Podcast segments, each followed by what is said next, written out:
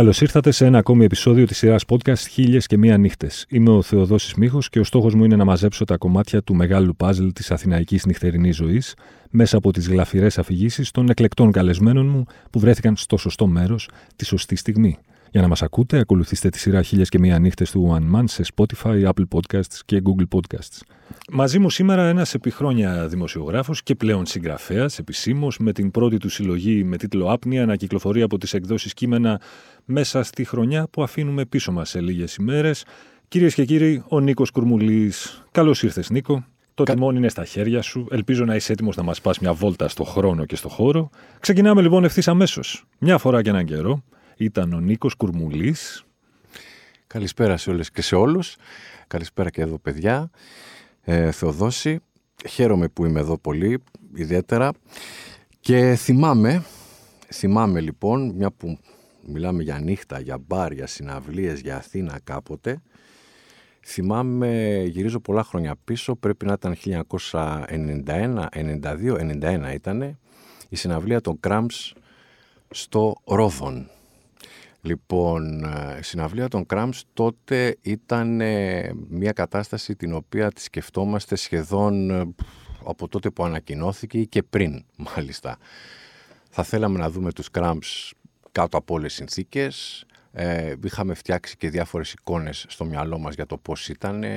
μια μικρή παρέα από τον Πειραιά, πολύ μικρή παρέα γιατί ο Πειραιάς δεν έχει εναλλακτικές σκηνές ιδιαίτερα με, ως ένα μεγάλο βαθμό οι μουσικές που παίζαν ήταν μέταλλο η μία πλευρά και λαϊκά από την άλλη. Υπήρχαν βεβαίως και οι κάγκουρες, έτσι, σαφές οι κάγκουρες που ήταν ας πούμε στο, στο φάνκι και στην δίσκο βεβαίως.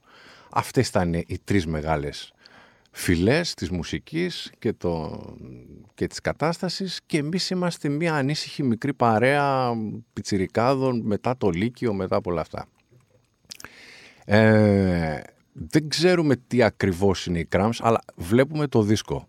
The Lord Totas που έπαιζε σε πάρα πολλά δισκάδικα και στην Αθήνα που ανεβαίναμε αλλά και στον Πειραιά που υπήρχε μάλιστα ένα δισκάδικο απέναντι από το σχολείο, το είχε μια τρομερή κοπέλα εκείνης εποχής. Και λέμε τι είναι αυτή η τύπη τώρα; Τι είναι αυτή η τύπη που δεν θυμίζουν κάτι που ξέρουμε ακριβώς, είναι σαν κόμιξ, παίζουν και καλά, έχει γούστο, δεν ξέρω, κάποιος το αγοράζει, και είναι στο σπίτι μου και το ακούμε και παθαίνουμε πλακάρα. Λέμε τι είναι αυτοί οι τύποι που λες και έχουν βγει από κόμιξ. Αλλά έχουν στραμπουλήξει το rock and roll και έχουν βγάλει ένα ευρύδιο δικό τους. Είναι και στο, και στο goth μέσα, είναι και στο psychobilly, είναι και στο εναλλακτικό. Δηλαδή υβριδικά πράγματα που πατάνε σε πολλά σημεία, αλλά είναι τελείως δικό τους πράγμα. Οπότε όταν ανακοινώνεται η κατάσταση, η συναυλία, ε, δεν ξέρουμε πώς θα πάμε. Άλλοι, πάνε, άλλοι θέλουν να πάμε με λεωφορείο, άλλοι με τρένο. Τρένο δεν βγαίνει. Ε, να πάμε με μηχανές. Ό,τι βρίσκαμε τέλος πάντων, μηχανές, αυτοκίνητα, δανεικά, λεωφορεία ή τρένα, να συναντηθούμε έξω από το Ρόδον. Δεν είχαμε ξαναπάει, δεν θυμάμαι να είχαμε ξαναπάει στο Ρόδον άλλη φορά, αλλά το είχαμε ακούσει ήδη ως θρύλο από mm. τους Αθηναίους φίλους, διότι στον Πειραιά ήμασταν λίγο αποκομμένοι από τα πράγματα. Λοιπόν, και πραγματικά μαζευόμαστε έτσι όλοι μαζί. Ε, δεν έχουμε εισιτήρια, άλλοι θέλουν να κάνουν ντου, άλλοι θέλουν ας πούμε, να πάρουν εισιτήριο για τους άλλους. Γίνεται ένας, ένας πανικός. Και είναι το Ρόδον, πραγματικά νομίζουμε ότι για πρώτη φορά ανεβαίνοντας, βλέποντας το Ρόδον ότι είμαστε κάπου στο Λος Άντζελες, απλά μιλάνε ελληνικά. Ε, είναι ένα πράγμα που μας ε, συνεπέρνει από, τη, από την ατμόσφαιρα, από τη μυρωδιά κιόλας. Και μπαίνουμε μέσα, ε, λίγο πριν αρχίσουν οι κράμπς, ένα κοινό που ε, αλαλιάζει, είναι, καταλαβαίνουμε ότι είναι η δική μας φιλη όλοι εδώ. Ε, ένα κοινό αγριεμένο, έτοιμο για όλα. Περιμένουμε τους κράμς πούμε, πάνω στη, στη σκηνή και ανεβαίνουν βέβαια. Ε, δεν είναι η σύνθεση που έχουμε δει στο, ε, στο εξώφυλλο του δίσκου. Περιμένω να δούμε αυτές τις μούρες, αλλά βλέπουμε τον Λαξ και την Poison Ivy, αλλά και μια άλλη γυναίκα.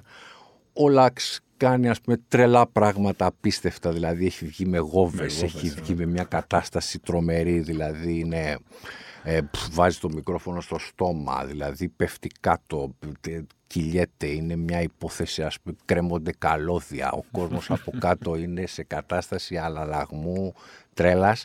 Και βέβαια αυτό είναι πιο κοντά σε αυτό που σκεφτόμαστε, ας πούμε, ότι είναι, δεν ξέραμε τι είναι live ακριβώς, δηλαδή σκεφτόμαστε ότι, ότι είναι μια κατάσταση όπως η Cramps κιόλας, δηλαδή είναι κάπως σαν τα οι extreme φίλοι μας οι οποίοι ανεβαίνουν, δεν ξέραμε δηλαδή ότι είναι επαγγελματίες. Ναι. Ούτε αυτό φαινόταν. Παίζαν ας πούμε όσο, όσο αντέχουν. Κάτι που δεν ισχύει τώρα γιατί και δεν μπορεί να γίνει στο κάτω κάτω της γιατί θα, θα διαλυθεί ο κόσμος. Ε, θα διαλυθεί το συγκρότημα δηλαδή και οι φυσικές και, και, και, και οι δυνατότητες δεν υπάρχουν δηλαδή και οι φυσικές δυνάμεις. Παρ' όλα αυτά είναι ένας πυρετός ε, πόγκο, χαμός, ε, οι περισσότεροι δε κάτω από το κοινό ξέρουν τα τραγούδια και προσπαθούν να τραγουδήσουν με κάτι άγριο ελληνικό, αγγλικά, άγριο αμερικάνικα. Ε, οι Cramps μπαίνουν κατευθείαν στην ατμόσφαιρα και γουστάρουν πάρα πολύ. Ε, τότε ανακατευόμασταν και με τα φανζίν. Οπότε θέλαμε να τους πάρουμε και συνέντευξη. Κάποιοι φίλοι θέλουν να τους πάρουν και συνέντευξη και μετά πώς να πάρεις συνέντευξη από τους Cramps, δηλαδή, αν δεν λυγίσουν τα, τα γόνατά σου, αν δεν γίνει κάτι, ας πούμε, ή αν δεν πιει, ξέρω εγώ, το Βόσπορο σε μπύρες. Ναι, σε μπύρες. Λοιπόν, αλλά είναι μία νύχτα η οποία κοχλάζει. Ναι. Είναι δηλαδή μια νύχτα, δηλαδή η ενέργεια που μεταφέρεται μέσα από τον ένα στον άλλον, από τη μία στην άλλη, είναι μια υπόθεση που έχει μια, μια κατάσταση που έχει μια ομοτητα αλλά την ίδια στιγμή έναν ηλεκτρισμό, έναν ερωτισμό, θα μπορώ να πω έναν άγριο ερωτισμό και φυσικά το συγκρότημα πάνω, οι Cramps δίνουν παραστασάρα φοβερή. Ε, νομίζουμε και αυτό μου το είχε πει ο φίλος που είναι δίπλα, νομίζουμε ότι είμαστε κομπάρσι σε κάποια ταινία. Αυτή η δύναμη που έδινε, που έδινε το συγκρότημα εκείνη τη, σε εκείνη τη συναυλία που έδιναν οι Cramps, ήταν πραγματικά δύσκολο να την ξαναβρω και δύσκολο να την ε, ξανανταμώσω και έχω πάει και σε πολλά live και τα λοιπά, σαφέστατα. Αλλά αυτή, αυτή η παράσταση, αυτή η δύναμη ας πούμε που βγάζανε, και οι κομματάρες οι οποίες παίζανε και πραγματικά εκείνη τη στιγμή βγαίνανε και εικόνες και συναισθήματα, ήταν όλη αυτή η υποθεση και θυμάμαι ότι είμαστε με τους φίλους που χορεύαμε και σχεδόν είχαμε χάσει τον έλεγχο δηλαδή από το χορό και την ενέργεια. Δεν ξέραμε πούμε, δηλαδή ακριβώς τι γινότανε. Ναι. Ε, χανιμάνα το παιδί. Αλλά ε, και δεν θυμάμαι πόσο κράτησε. Δηλαδή, μπορεί να κράτησε από ένα λεπτό έως πέντε ώρες. Είχαμε χάσει, δηλαδή, ο χρόνος ήταν προυστικός. ε, όταν τελείωσε, λέγαμε τι, τι θα πει τελείωσε. Δηλαδή, θέλουμε και άλλες τρεις ώρες, π.χ. Ε, και με τα αγκόρ τους και τα λοιπά. Ε, το θρηλυκό ρόδον τότε, που πραγματικά έγινε ένα ως μετά, αλλά αυτό ήταν το πρώτο μας πατημα και είχε πολύ μεγάλη, γιατί είχε μεγάλη ομορφιά και το πώς φτάσαμε εκεί και το πώς φύγαμε κιόλας. Δηλαδή, ήταν ο καθένας έφευγε μόνος του, δεν ήξερε, είχαμε ζαλισμένοι, δεν ήξερε πού να πάει. Λέει, μας πάμε εξάρχεια. Πήγαμε μετά εξάρχεια και δεν θυμάμαι τώρα, ήταν σε ποιο μπαρ και τα λοιπά. Πάλι ήταν δηλαδή μια, η ενέργεια ξεχύλιζε και, και εμείς που ερχόμαστε από, από Πειραιά συναντούσαμε συνεχώς κόσμος πιο ανοιχτός τότε, ε, πιο, τα λέγαμε, αρκετά πιο ελεύθερος. Ε, συναντούσαμε και μιλούσαμε με κόσμο τους οποίους δεν είχαμε, ξανα, δεν είχαμε ξανα, ξαναπαντήσει και αυτό ήταν μια βραδιά που κατέληξε το πρωί κάπου δεν θυμάμαι, κάπου σε κάποια βρώμικα κατέληξε. ναι, βέβαια, το κάπου είναι στο τέλος, ναι, 6-7 η ώρα. Κάπου μια τέτοια. Όσοι είχαν μείνει από την προηγούμενη βραδιά, γιατί στην πορεία, ας πούμε, γνωρίσαμε κι αλλου Ε, κι άλλο κόσμο.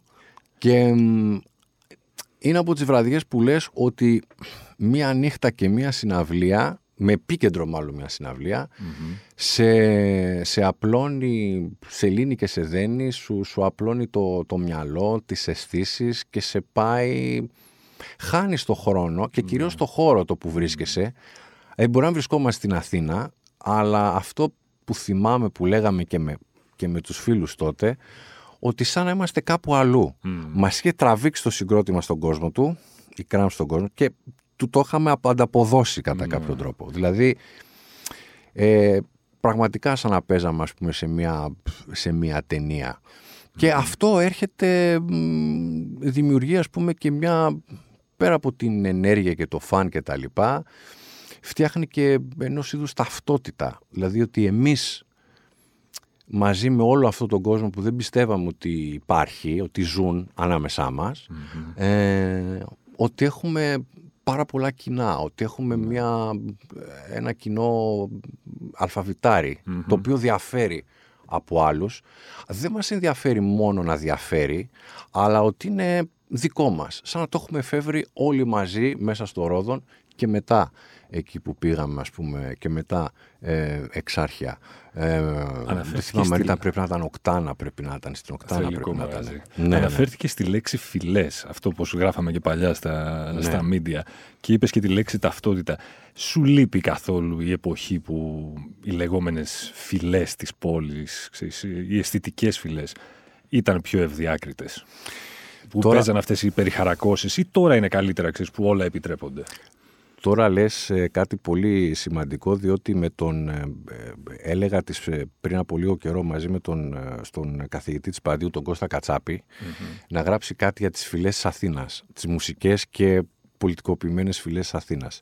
Μου λείπει με την έννοια διότι τις πέρασα, τις ένιωσα, δηλαδή ε, είχαμε τα μέταλλα, είχαμε τους γκοθάδες, ήταν τα ροκαμπίλια, ε, ήταν οι skins, ε, ήταν οι γκαραζάδες.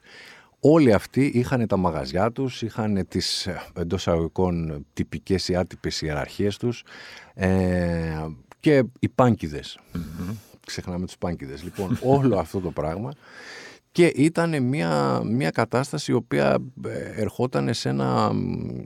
είχε ταυτότητα, είχε γιατί ήταν και πάρα πολλά παιδιά που μεγαλώσανε και ζήσανε στους δρόμους ε, χωρίς ας πούμε να θέλουν να αποκοπούν ας πούμε και από το κοινωνικό τους περιβάλλον και από την οικογένειά τους αρκετά πανκιά ιδιαίτερα τα πρώτα πανκιά αλλά και ροκαμπίλης θυμάμαι τους Βικτόρια Κάτς ας πούμε σαν όνειρο ας πούμε που ήταν τρομερή τύπη με, με όλη τη σημασία της λέξης. Βικτόρια, Κυψέλη, Εξάρχεια, Πατήσια. Δηλαδή αυτό το παλιό, το, το, κέντρο της Αθήνας. Ήταν παιδιά ας πούμε όλων αυτών των οικογενειών. Υπήρχαν μαγαζιά με ταυτότητα και υπήρχαν και μαγαζιά τα οποία μπορούσες πράγματι να βρεις τον, πέρα από τα κλασικά ποτάδικα, ε, μπορούσες να βρεις τον, ε, μπορούσες να βρεις ας πούμε μια, να το πω, μια αδερφή ψυχή, έναν άνθρωπο ας πούμε, ναι. που πραγματικά βλέπεις ότι ε,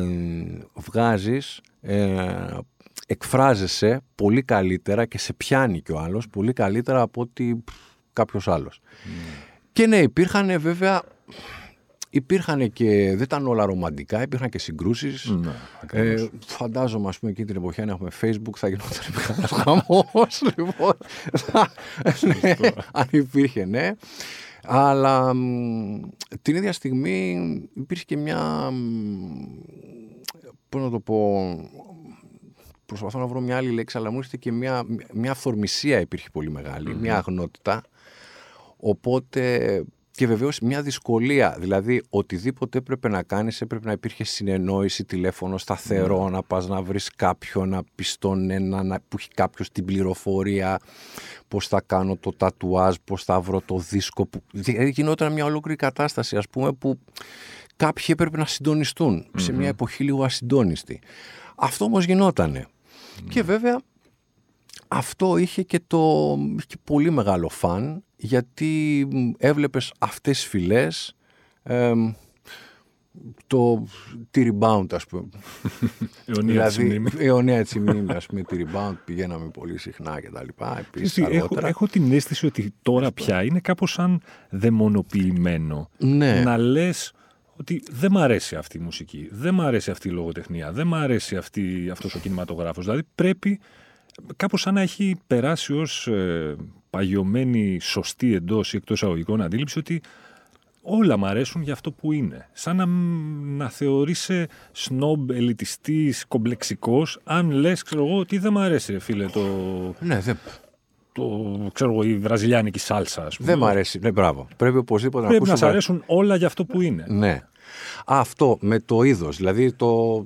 ε, ναι, είναι καλή στο είδος τους. Α πούμε, δηλαδή, ναι, βραζιλιάνικη σάλσα. ας πούμε. Δηλαδή, Σέρτζιο Μέντε, γιατί δεν σ' αρέσει, είναι καλός στο είδος του. Ναι. Λες, μα δεν μπορώ να ακούσω το ηχόχρωμα. Αυτό είναι βασικό με το ηχόχρωμα, γιατί με τις φυλές και τις ταυτότητες και τα συγκροτήματα που υπήρχαν τότε, περνούσες από το ένα στο άλλο. Δηλαδή, γοητευόσουν από κάτι και πήγαινες και κολούσες εκεί. Μετά, από, κα- σε κάποια φάση της ηλικίας ή της παρέας, γοητευόσουν από κάτι άλλο. Έπαιζε γοητεία. Ναι. Δηλαδή κάτι σε έπιανε. Ε, είτε η σκηνοθεσία του συγκροτήματος, είτε του τραγουδοποιού, είτε η βιογραφία του. Αλλά όμως κυρίως η μουσική, το ηχόχρωμα, η μελωδία. Αυτό που σε, που σε αντάριαζε εσωτερικά. Ακριβώς. Οπότε, εάν με αντάριαζε η σάλσα, εκεί θα γούσταρα, θα χόρευα αυτό κτλ.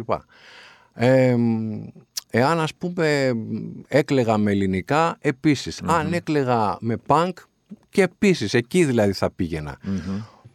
Οπότε, αν ήμουνα στο punk, ναι, δεν θα έλεγα ιδιαίτερα ότι κοίταξε να δεις οπωσδήποτε θα κάτσω ας πούμε σε ένα μπαρ να ακούσω σάλσα ή μαμπό διότι ξέρω εγώ τέσσερις ώρες, πέντε ώρες Ναι. διότι θα είχα τρελαθεί ας πούμε στην πορεία ακόμα και αν υπήρχε η πιο ας πούμε όμορφη παρέα δίπλα ναι, ε, θα έλεγα κοίταξε να δεις πάμε λίγο παρακάτω γιατί εδώ έχω Ακούσουμε αρχίσει καμιά. και ασφικτιώ ε, αυτές οι φυλές και οι ταυτότητες ακόμα και τότε ας πούμε στην Αθήνα ήταν πολύ κοντά στις, ε, στις μουσικές υποκουλτούρες πολύ κοντά στη μουσική υποκουλτούρα και από τη μουσική υποκουλτούρα ερχόταν ε, μια κατάσταση πώς να το πούμε παιδείας, στο βιβλίο, στα εικαστικά, στο, σε όλα αυτά. Ναι.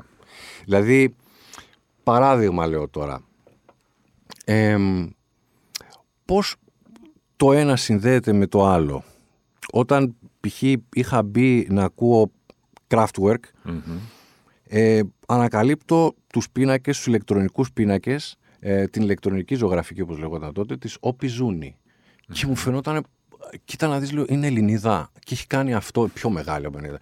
Αλλά λέω, κοίτα να δεις πώς οι ήχοι των Kraftwerk πάνε με τους, ε, με τους πίνακες, ας πούμε, της Όπι Ζούνη. Αλλά αυτό από μια έρευνα και φυσικά μαζί με την ταυτότητα, ε, αυτό που ήθελα να πω, ε, είναι ότι υπήρχε τεράστιο σκάψιμο, έρευνα. Δηλαδή, δεν μπορούσες να βρεις ούτε το ντύσιμο, ούτε το ρούχο, ούτε το βιβλίο εύκολα. Το βιβλίο το δανειζόσουνα. Ε, τα πρώτα μου βιβλία ε, τα έκλεψα μετά, όπως τα κλέβανε και άλλοι ας πούμε. Έχει παραγραφεί το αδίκημα. δε. Αυτό η παραγραφή βεβαίως. από πάρτι. Ναι. Και θυμάμαι, ας πούμε, ήταν, θυμάμαι, ας πούμε, ήταν δίπλα σε δισκοθήκη. Μμ. Δηλαδή, ο Κέρουακ, ο Μέιλερ που έκλεψα για να διαβάσω τα, τα ενήλικα βιβλία, δηλαδή κάπως διαφορετικά από αυτά που διάβαζα μέχρι τότε, ήταν από πάρτι δίπλα σε δισκοθήκη. Λέω, τι είναι αυτή η τύπη, κάτι έχω ακούσει, αλλά κάτι γενικά έχουμε πιάσει. Πώς θα τα πάρω στο... Φέρτα εδώ στο τσαντάκι, γιατί τα έχει παραμελημένα αυτός. λοιπόν, οπότε υπήρχαν δηλαδή δίπλα στους δίσκους υπήρχαν και βιβλία. Κάπου θα υπήρχε και κάτι άλλο πράγμα που θα σου κέντριζε το ενδιαφέρον. Και όλο αυτό μέσα από μια, από μια έτσι, ε, αυτό που λέγαμε ταυτότητα. Οπότε και αντιστοίχως τα μαγαζιά με, και τα μπαρ και τα κλαμπ ας πούμε παίζανε, παίζανε πολύ σημαντικό, πάρα πολύ σημαντικό ρόλο και ήταν κάτι δηλαδή που, που μας διαμόρφωσε. Αλλά χωρίς το ένα δεν ερχόταν ερχότανε το ένα, ερχόταν και το άλλο. Έφευγες από τη μία πόρτα και μπαίνεις σε μία άλλη. Σαν ένα διαμέρισμα το οποίο ανοίγεις πόρτες, πόρτες, πόρτες και αρχίζεις και ψάχνεις και σου εμφανίζονται πράγματα. Άλλα λοιπόν τα αφήνεις, άλλα τα παίρνεις. Κρατάς, ναι. Και τα κρατάς. Και τα κρατάς είτε από ενστικτό, είτε επειδή κάτι τρομερό σου βγάζουν εκείνη τη στιγμή που δεν θες να το αποχωριστείς. Οπότε και εγώ ας πούμε δηλαδή με τη μουσική μέσα, ε, η μουσική δηλαδή και η όλη της διαδικασία και οι συναυλίες και τα λοιπά και το άκουσμα, ε, έφτιαξα ας πούμε με οδηγεί, σε, σε οδηγεί κάπου. Ναι. Επίσης δεν ήταν εύκολο να βρεις το δίσκο, δεν ήταν εύκολο να βρεις το... Έπρεπε να, αν ήταν τα imports, πρέπει να πας στα μαγαζιά τα κατάλληλα, άντε να ανέβεις. Βεβαίως, ανεβαίνα με κομβόι. Όλα τα λεφτά εκεί. Πάνε και τα λεφτά. ναι. Πάνε και τα λεφτά. Κέρδισε κάποια λεφτά από ψευτοδουλειές που θα πάνε στους δίσκους; Μα τι κατάσταση είναι αυτό, δηλαδή; Ο άλλος σου λέει καλά. Κατήφορος. Να κάτι. δηλαδή δεν μπαίνεις τίποτα να φας, κάτι να αντιθεί. Όχι, θα πάρω, γιατί Εκεί. αν δεν πάρω το δίσκο πεθαίνω. Είναι Σάββατο. Πώς θα γίνει; πρέπει, να, πρέπει να τα ξοδέψω εκεί. Γιατί εκεί μόνο ας πούμε γουστάρω.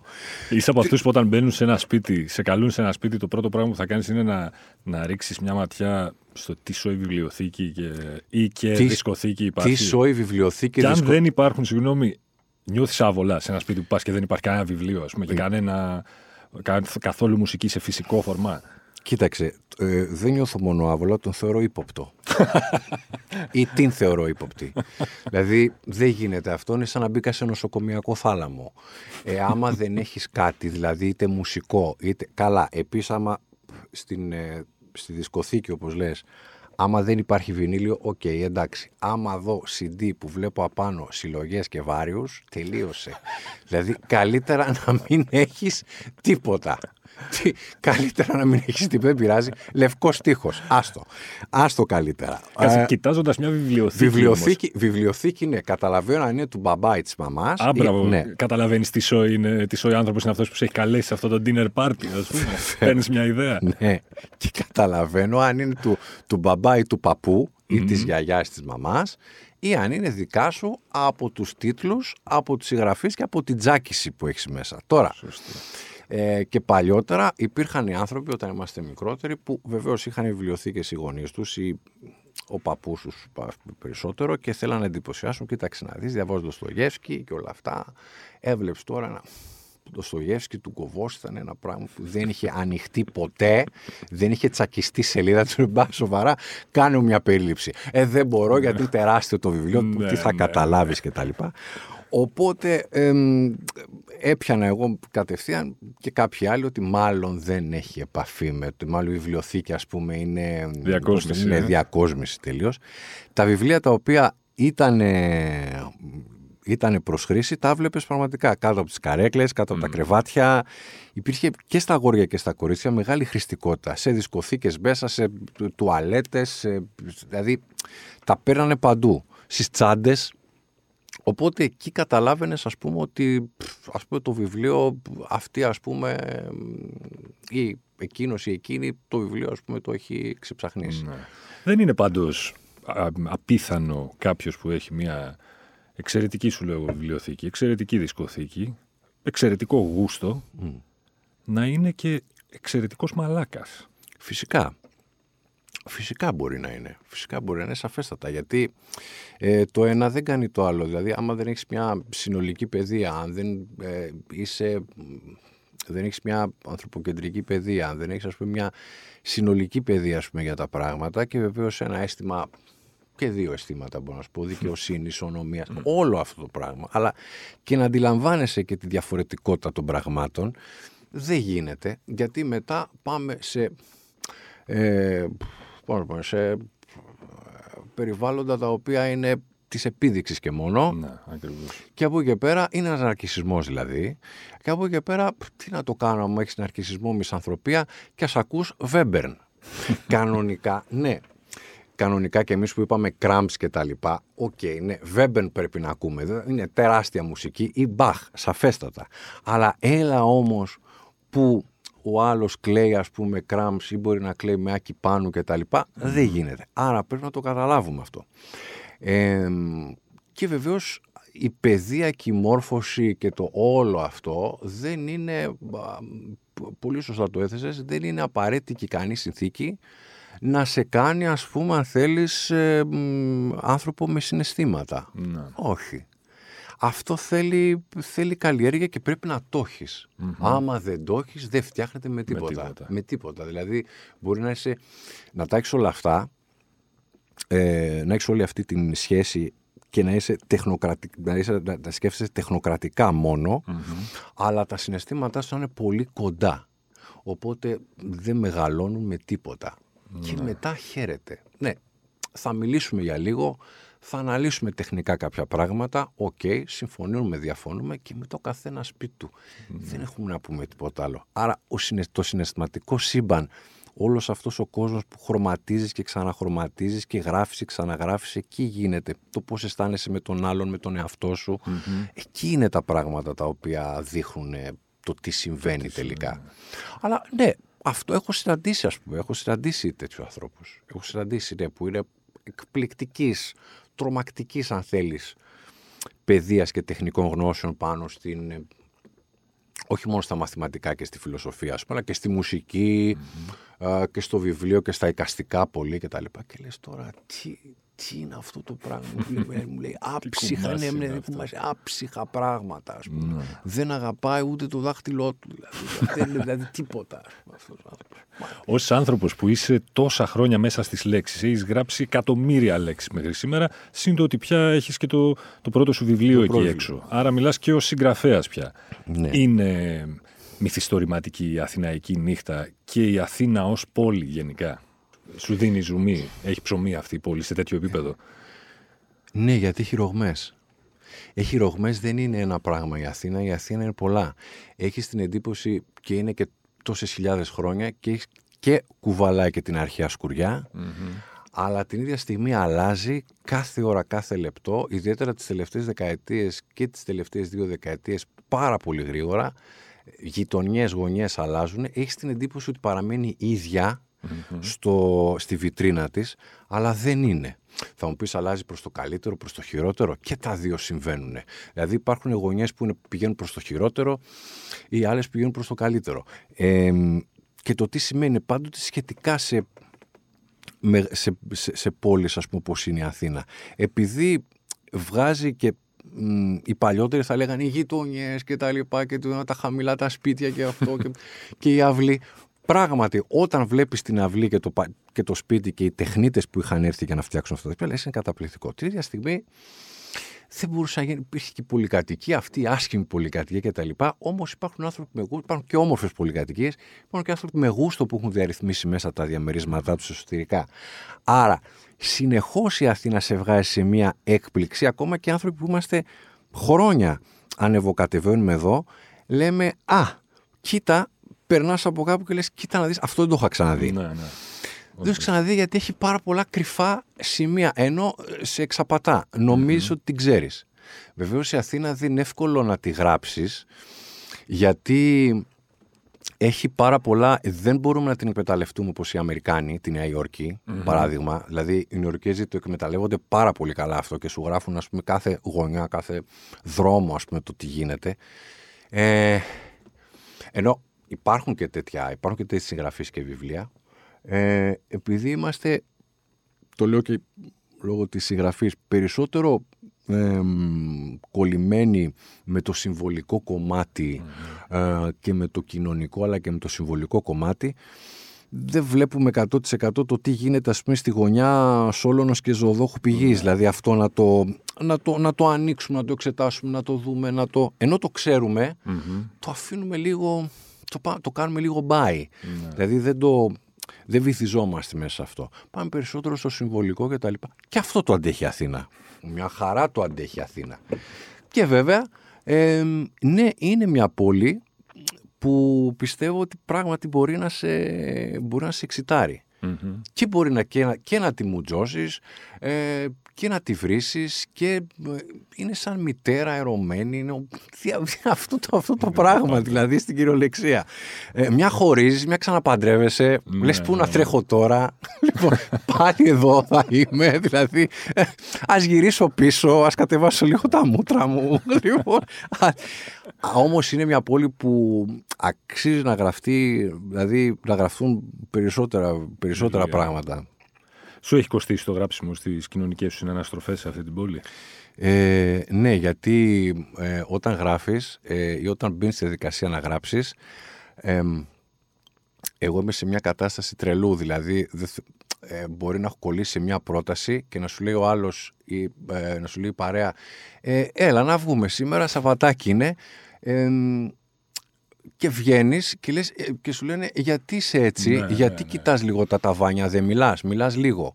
Έχεις κάτι, ε, ο μπαμπάς, η μαμά, ο αδερφός, ε, ε, αυτή, τι γίνεται, η δουλειά, απολύθηκες; Ε, όχι, ε, τι εννοείται, πατάς άλλα κουμπιά, ε, Ναι. πατάνε άλλες τα στιέρες οι άλλοι, οπότε λες δεν γίνεται αυτό το πράγμα, διότι εκείνη τη στιγμή έχω κολλήσει μια πρόταση, έχω κολλήσει μια σελίδα που είναι λάθος, πρέπει να πάω να τη φτιάξω και μ, ναι, έχει απομόνωση το γράψιμο, ε, έχει απομόνωση ε, και μ, ε, πρέπει να του επιβάλλεις και τους δικούς σου ρυθμούς, τη δική σου μέθοδο.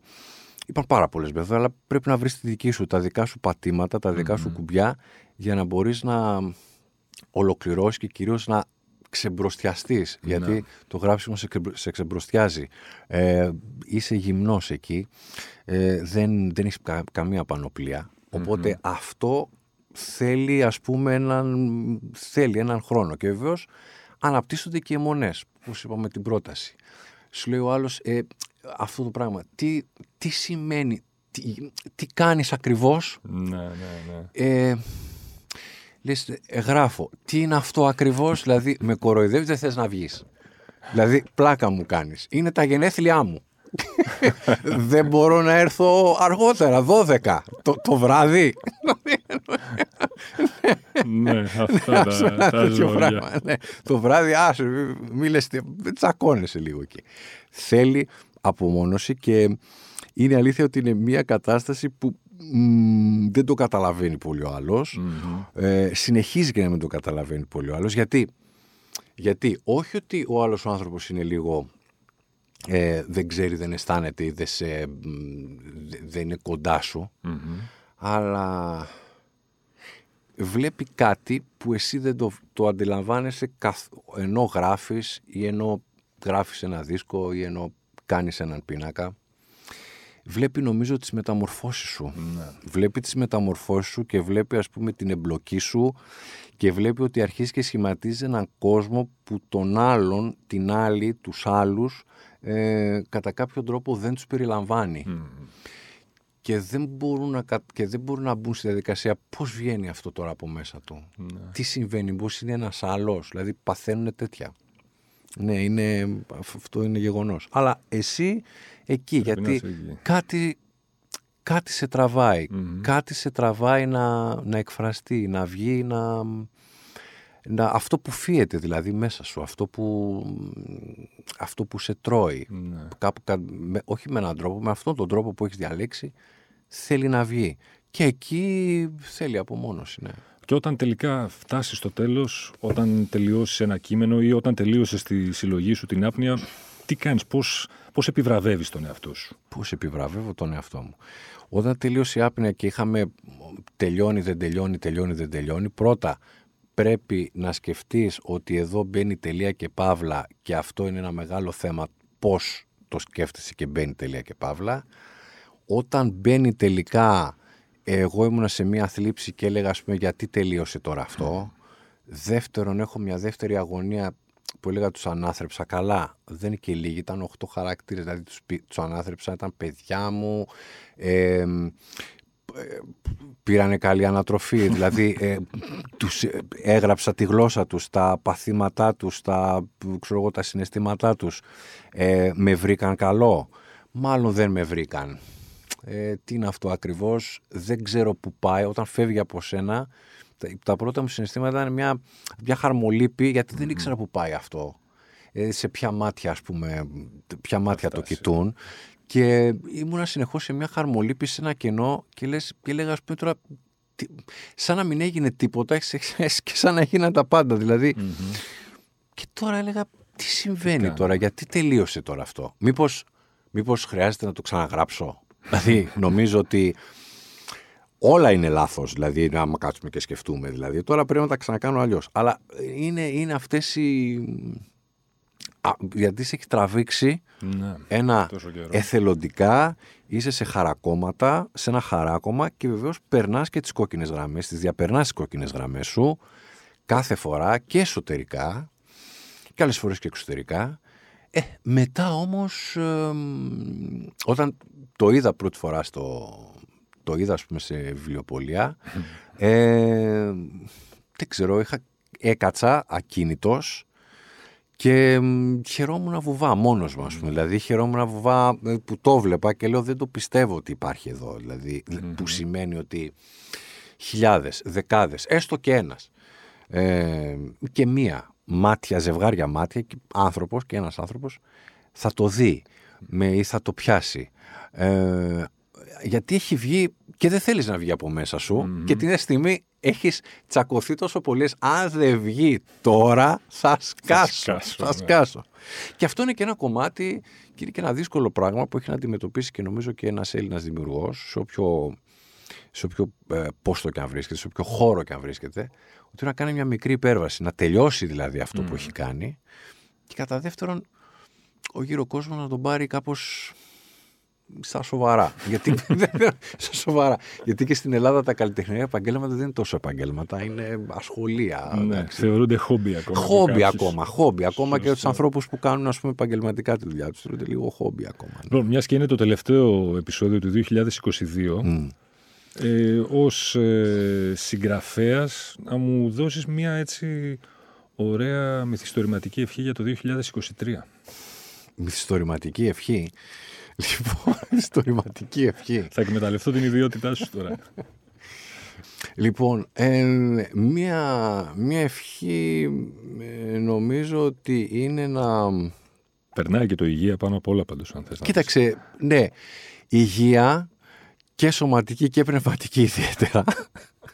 Ε, να υποχωρήσει ο ζώφος, να υποχωρήσει λίγο ο ζώφος γύρω μας, να μπορούμε να ανοίξουμε χώρους ζωτικούς ε, για να μπορέσουμε να αναπνεύσουμε καλύτερα ε, και να μπορέσουμε να συγκροτηθούμε περισσότερο, να αγαπήσουμε τον εαυτό μας περισσότερο, ε, να, δούμε πραγμα... να δημιουργήσουμε. Νομίζω ότι κάτι που μας λείπει είναι ο δημιουργικός εαυτός, να μπορούμε δηλαδή να δημιουργούμε πράγματα ε, είτε στη δουλειά, ε, είτε στο προσωπικό μας χώρο, είτε ως, είτε ως πρόσωπα, είτε ως μικρές παρέες, αυτός ο δημιουργικός εαυτός λείπει, είναι, μια, είναι κομμάτι της όρεξης, δηλαδή πρέπει να επαν... Πρέπει, τι είπα και εγώ πρέπει. Ας επανέλθει λίγο η όρεξη, γιατί προβλέπονται δύσκολες χρονιές ε, και, και το 23 είναι, θα είναι δύσκολη χρονιά όπως φαίνεται. Οπότε να επανέλθει λίγο αυτό σιγά σιγά ε, μια εποχή όρεξης κατά κάποιο τρόπο.